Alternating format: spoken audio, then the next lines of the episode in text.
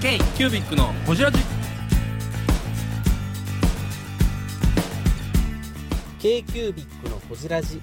ナビゲーターの k q u b i c 事務局長荒川翔太です。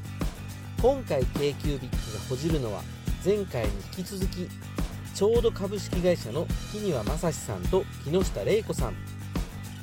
ちょうどという会社でやりたいことについてや本作りのポリシーについて高木さんや文具祭りとの出会いについてや編集プロダクションと本が売れるかどうかの関係についてなど深く報じっています。どうぞお楽しみに。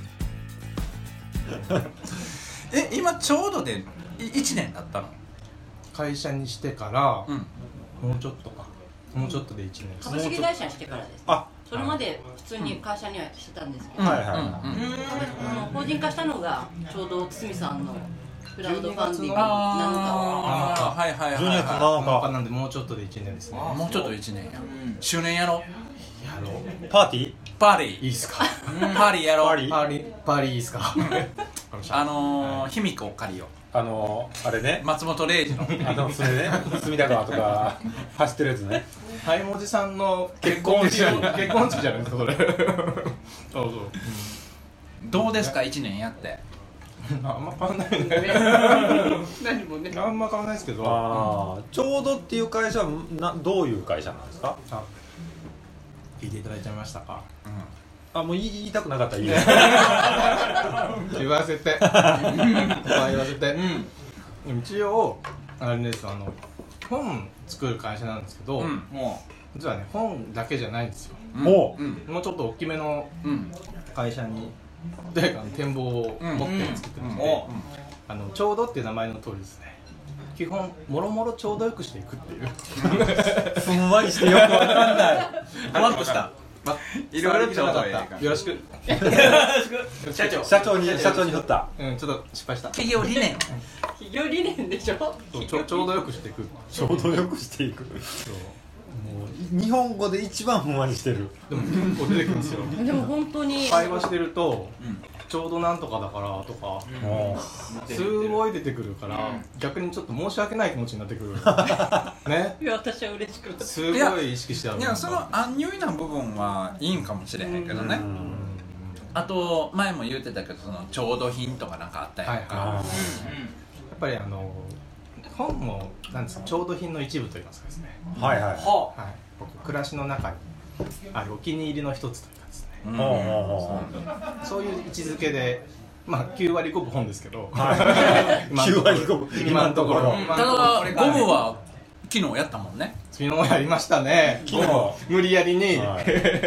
そう。昨日やったやねったね。いやなんかで一応開催しました。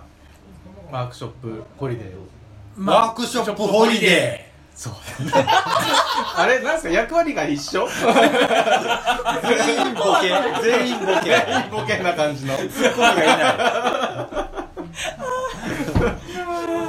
ただベースは本を作っていくっていうことだよね、そうですね。今はもう、まあ、まずは本を作って、まあ、本を通してそういうちょうど良くなる情報をお届けするっていうのがまあ一番メイン。結構文具本をねはい。作られてますもんね。いやもうこれはもう本当にね昨日一緒にやったもそれこそ高木さんはい。あってのちょうどですかはい。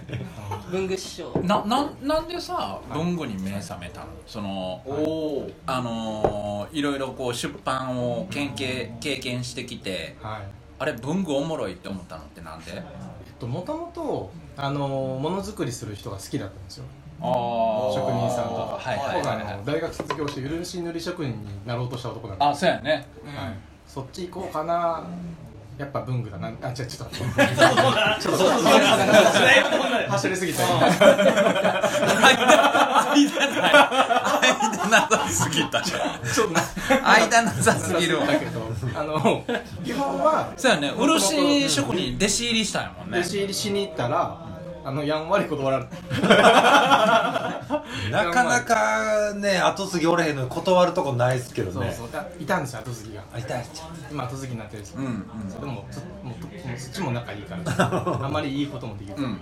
そう。であのーまあ本まあいろいろあって本作りの世界に入って、でそこではあの何まあ企画を自分たちで作る仕事だったんですね、うん。今と一緒なんですけど、うん。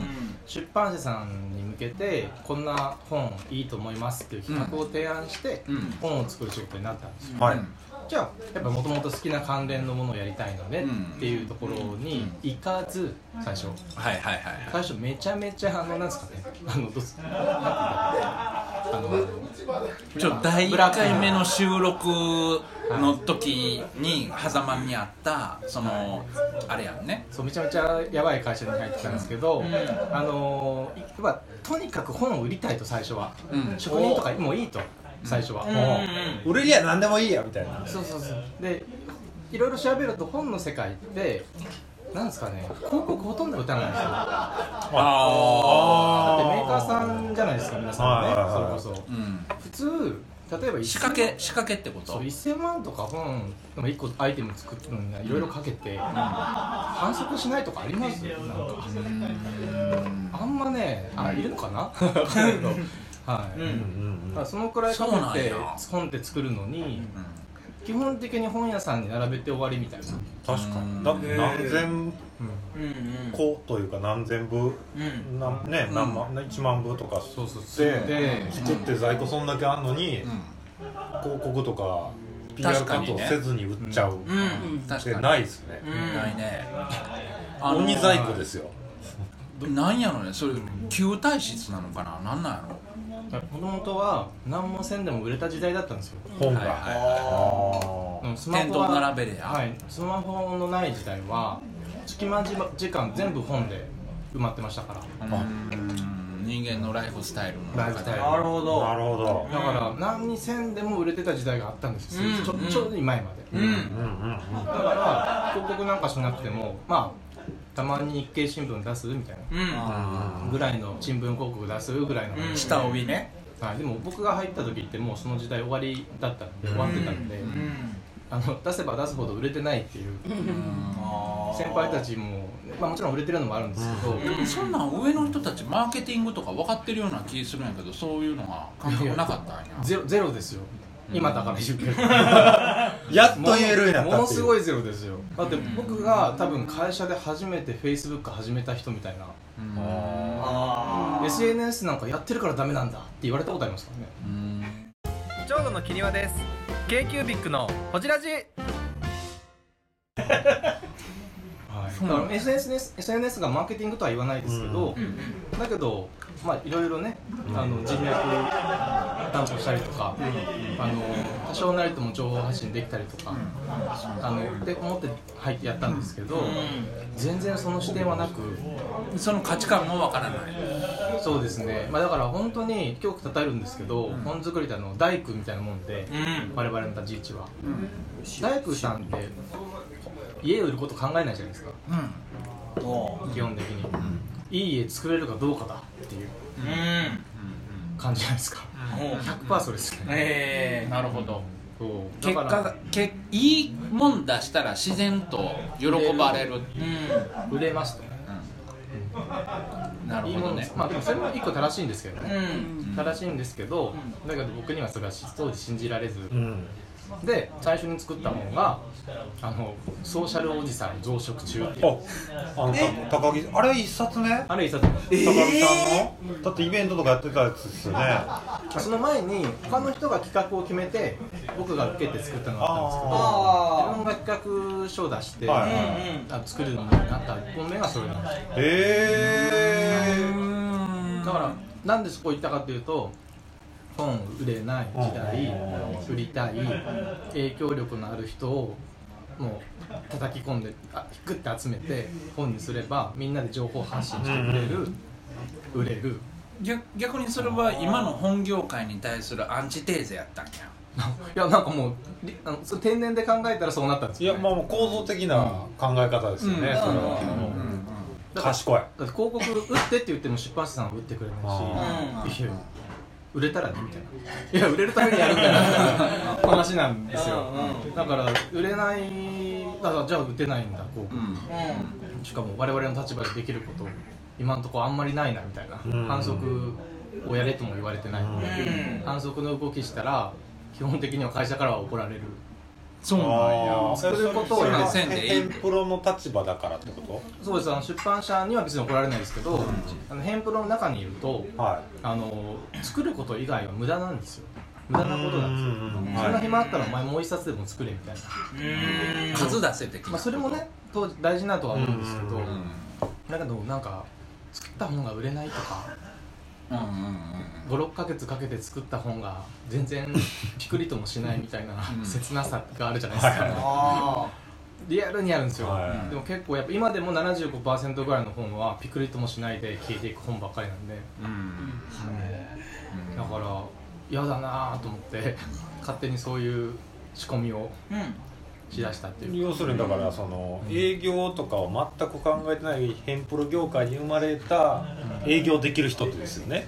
そうやね、うん。そのちゃんと構造的に売ることまで考えてるっておことですよね。お店に並ぶことが答えじゃなくてそれが消費者に買われることが答えっていう、そこに見出してるっていうことやね、まあ、まあ本当にむしろ制作全然できない人間だったんで、うん。今もそんなにねうまいとはあれですけどあのもう営業脳でしかものを考えてないから、うん。そういう答えに行き着き、うん。そこで出会ったのは高木さんなんですよ、うん。ね営業する売ること考えてその本作ったってことですよねだって。そうですうん。だからその影響力あるおじさん集めて。そうその中のおじさん2人が、あの当時の東京カルチャーカルチャーはいはい。の,、あの豊洲の方に天王塚お台場。お台場だ。お台場お台場お台そこにであのピンタレストってあるじゃないですか。はいはいはいはい。トレスト。ピンタレストの講演会をそのソーシャルおじさんと呼ばれてたまあ徳本さん、あと高木さん。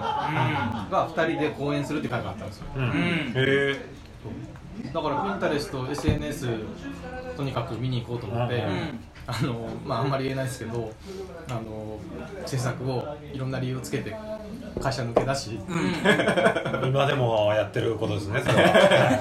いろいろ理由つけて抜け出しあの今玲子さんはあーって言うとかな あのすいませんあの今はバレバレです。ここはバレバレですもん、はいはい。で行ったんですけど、あのどうしたら高木さんがいてうん。でたまたま帰りが電車一緒になったんですよ。へえはいえであの話聞いたら「あ名刺とかも好きだよ」みたいな、はい、言われて名刺の本出されたはいはいはい。ああそうなんですね」みたいな、で今度文房具文具祭りっていうのをやるからうん。うんそっちも来てみたらどう？みたいな。うん。チラッと言ってくれて、うん。それが第1回の文具祭りだったんですよ。うん。あ第1回やったんやその時。ああ第1回だから僕第1回から行ってるんですよ。うん。第1回ってあのちょっと軽くやばかったやつですか？そうっす。ああのあ炎上したやつ。炎上っていうかそうあのよ酔酔って。っちゃった人がいたっていう。大阪の某そうですね、はい。当時誰かよく分かんなかったんですけど。今でも今でも語り継がれてるよねそれ、うん。へ僕は語り継いでますけど。あの歴史を語る伝道者として言うてるよね。配信見てて文具祭りやべえなって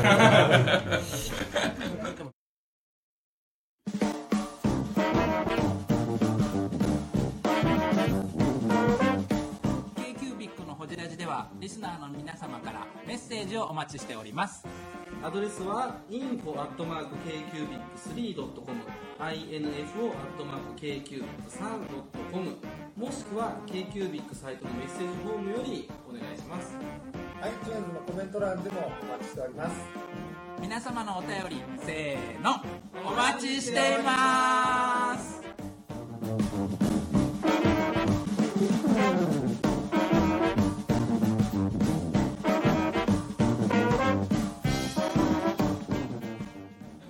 第1回なのにやっぱり100人ちょっといや来てましたよね。それだけの集客力あるのはすごいよね。すごい、っていうかあれがあるまで僕高木さんって誰って思ってまし一発目のイベントで100人呼ぶって大変ですたいやよねまあすごいですよね。すごいなと思って。そう。大田ヒカルさんもその時からでした？あその時から大田さん。あ1回目から大田はい。さん一回目から。来てうん第2回かなんかでだってねあのご主人と出会われたりとかあああああいろいろあるんですよね、うん。うん。そうなんや。あのあのカルカルで出会わあの普通に登壇者として来た方と、うんうんうんそうなん後に結婚されてそうそうそうそう。そうなん文そうそうそう。具コンですえあの文具祭りがきっかけ？う文具祭りが出会ったところも見てました僕。ーん。そうなんや、はい。ご主人がデザイナーされあ超整理手帳のうん。デザインをされててあのジープのデザインもそうです。してたりとか、はい。あれやんね。そこの多分 PR も含めてそうそうそう。そう見てた。後で聞いたらその後もう2人で飲みそうなんや。それは知らんかった。おやおや。おやおや。はい。おやおや感じで。そして夜霧に消えていったっていうやつ。まあ詳しくは言えない でもねすごいでよですも今ねね今うんもちゃんと仲いいご夫婦なんで。ね。うんそうなんですよ。ほう。でであそこで文具祭りに回し始めたぞ。回せない回せない回したいんだろ。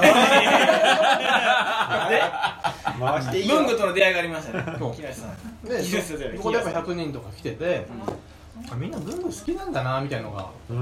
分かってでメーカーさんとかもやっぱあそこって来るじゃないですか、うん。来ます来ます。話めちゃめちゃ頑張ってしてるし、うん。まあ、なんかようやくあものづくりとかの話だと思って、うんちょっと興味が湧いたというか、うんであのいろいろこねくり回してあのテレビなんかテレビチャンピオンみたいな感じとか、うんはいはいはいあのなんかこうなんとかアワードみたいな感じに持っていくのがいいかな。まああるいいかなと思うんですよね、うんうんで本屋さん大賞とかあるじゃないですか。うん。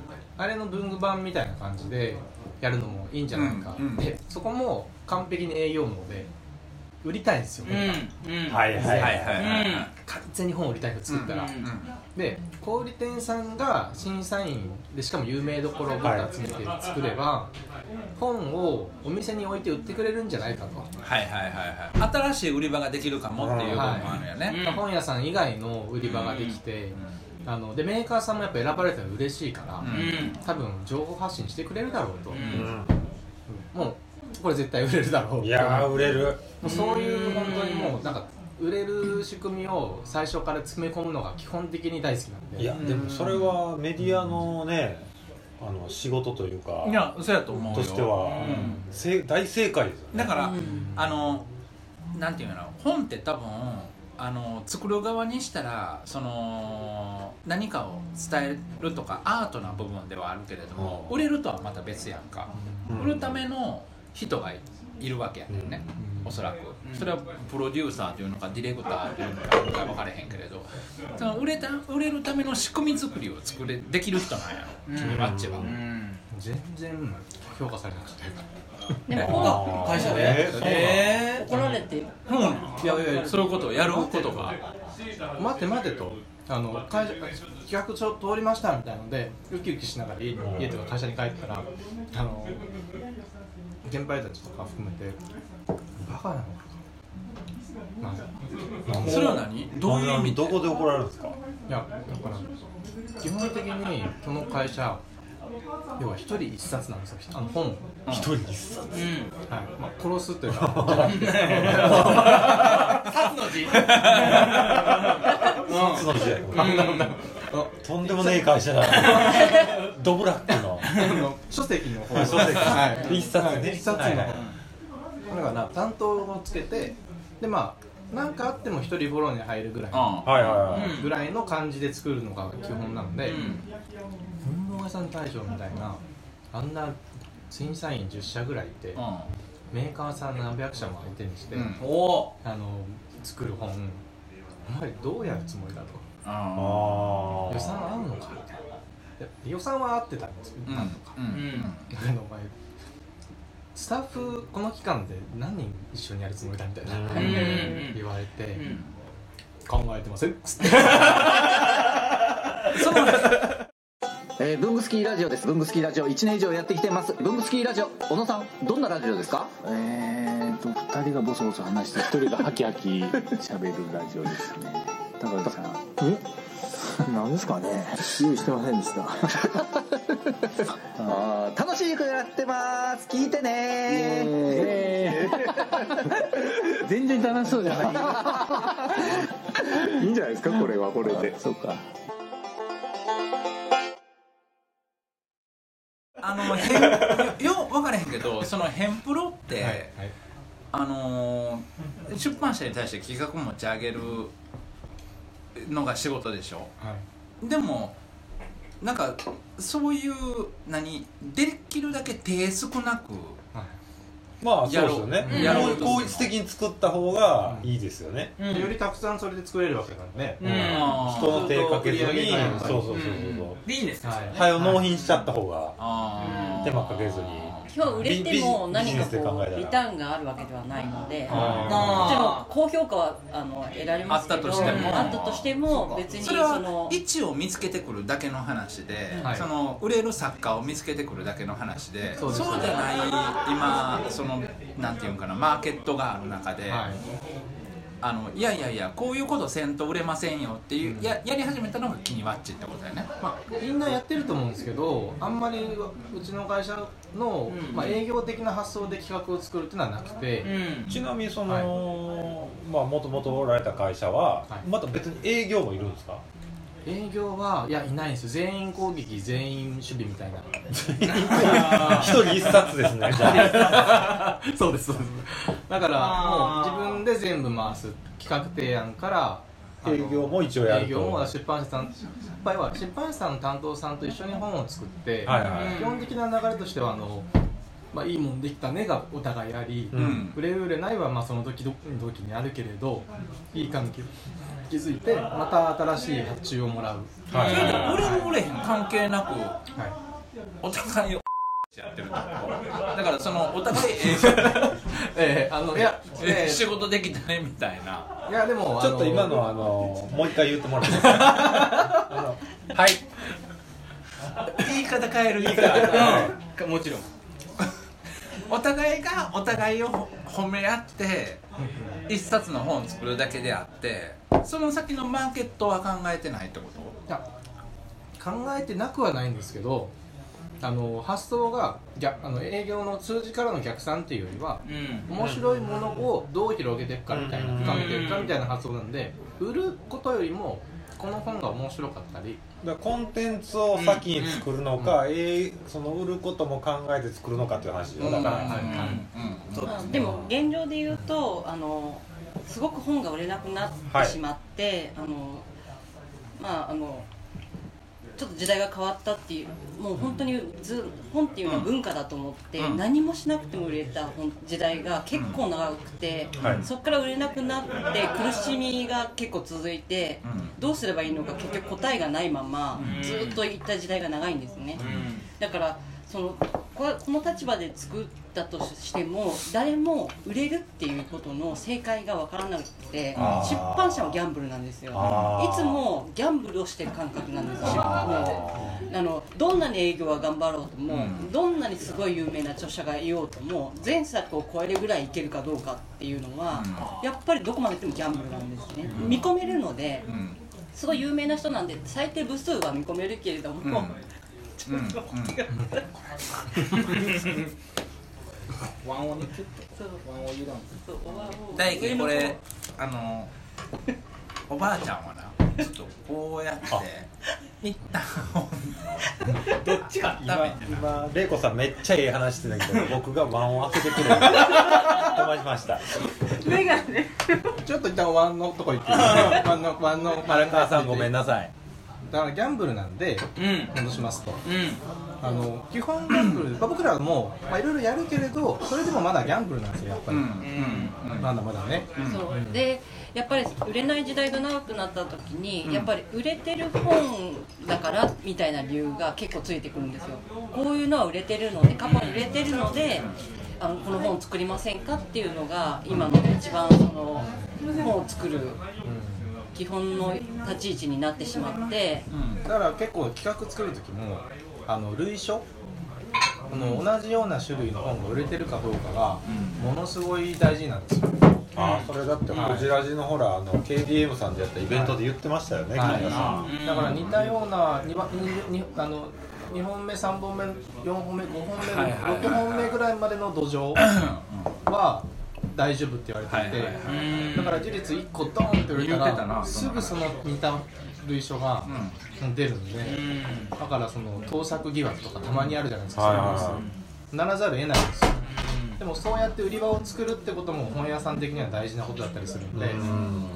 あの求められてる求められてることでもあるんですよ。もともとだからそんなに言わないですよね普通は、はい、あんまりにも似すぎてる時以外は、うん、確かにパクったりパクられたり聞かないですよね。同じようなやつあるのに。コンテンツが同じでもそれはパクリじゃないってことだよね。そうですそうです。中が違えば、はい、発想は一緒でも著者が違う、デザインが違うちょっと切り口が違う、もう確かにそれって読者が求めてるじゃないですか、全然。盛り上がってるはい。その見カルチャう角度の違いだけの話やかだかららそれは悪いことではなくて。確かに。失礼いたします。一緒にそれを、はい、盛り上げていく作業。でも私がもともといた出版社は、もう本当にベストセラーしか狙わない社長の出版社だったので大博打じゃないですか大博打しかしない。だからそこは出版社さんによって全然方針が違うんですよ。なるほど。まあ、そういうもう本当に01あのかのでもう100本のうち1本当たればいいよ。その代わり当てるときめちゃめちゃ当てるよみたいな出版社さんと、いやいやうちあのもうすぐかぶせてきますわ。